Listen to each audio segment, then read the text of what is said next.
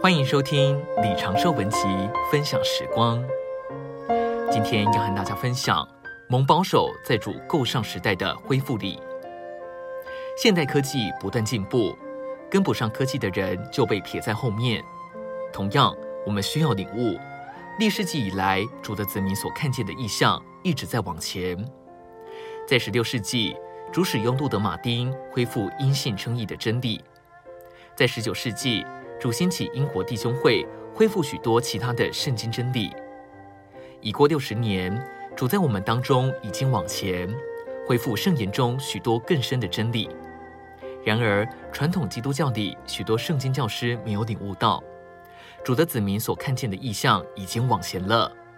结果，他们还停留并拘泥于已过几个世纪所恢复的真理，而忽略主在二十世纪所给我们看见更深的真理。我们不该留在过去，乃该竭力被主经纶构上时代的意象所构成。施浸者约翰在旷野开始他的执事，传悔改的信，使罪得赦。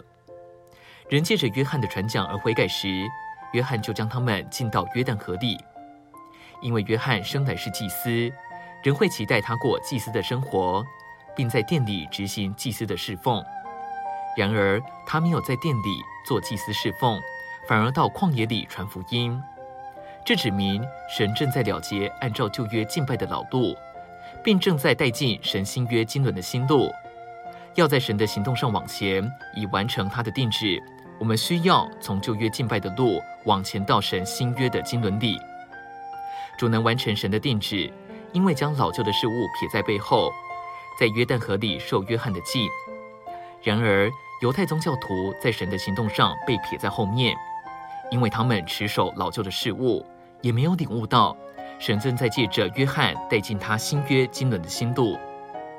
同样的原则，尼哥底母和亚利马太人约瑟虽然是近前的门徒，照料主的身体，并将他埋在坟墓里，却不在五旬节执行主新鲜行动的一百二十个门徒当中。